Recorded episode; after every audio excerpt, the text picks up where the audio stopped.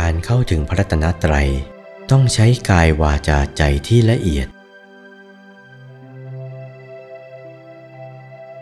การถึงพระรัตนตรัยต้องเอากายวาจาใจของเราที่ละเอียดจรดเข้าไปให้ถึงแก่นพระรัตนตรัยจริงๆรัตนตรัยซึ่งแปลว่าแก้วสามแก้วคือพระพุทธหนึ่งแก้วคือพระธรรมหนึ่งแก้วคือพระสงฆ์อีกหนึ่งได้ในบทว่าสักกตวาพุทธรัตนังกระทำตนให้เป็นแก้วคือพุทธสักกตวาธรรมรัตนังกระทำตนให้เป็นแก้วคือธรรมสักกตวาสังฆรัตนังกระทำตนให้เป็นแก้วคือสงฆ์การเข้าถึงพระรัตนตรัยต้องใช้กายวาจาใจที่ละเอียดที่หยาบเข้าไม่ถึงกายที่ละเอียดซึ่งได้กับกายสังขารวาจาที่ละเอียดซึ่งได้กับวจีสังขารใจที่ละเอียดซึ่งได้กับจิตสังขาร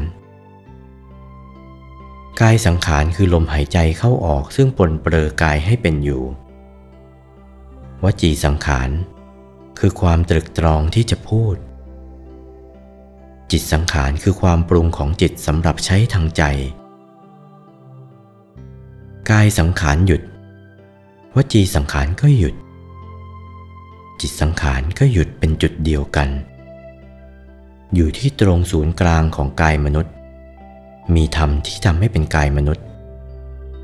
เป็นดวงใสเท่าฟองไข่แดงของไก่ใสดังกระจกส่องเงาหน้า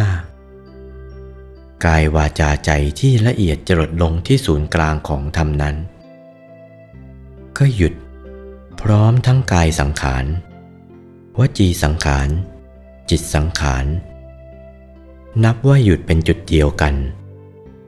ได้ชื่อว่าสังขารสงบ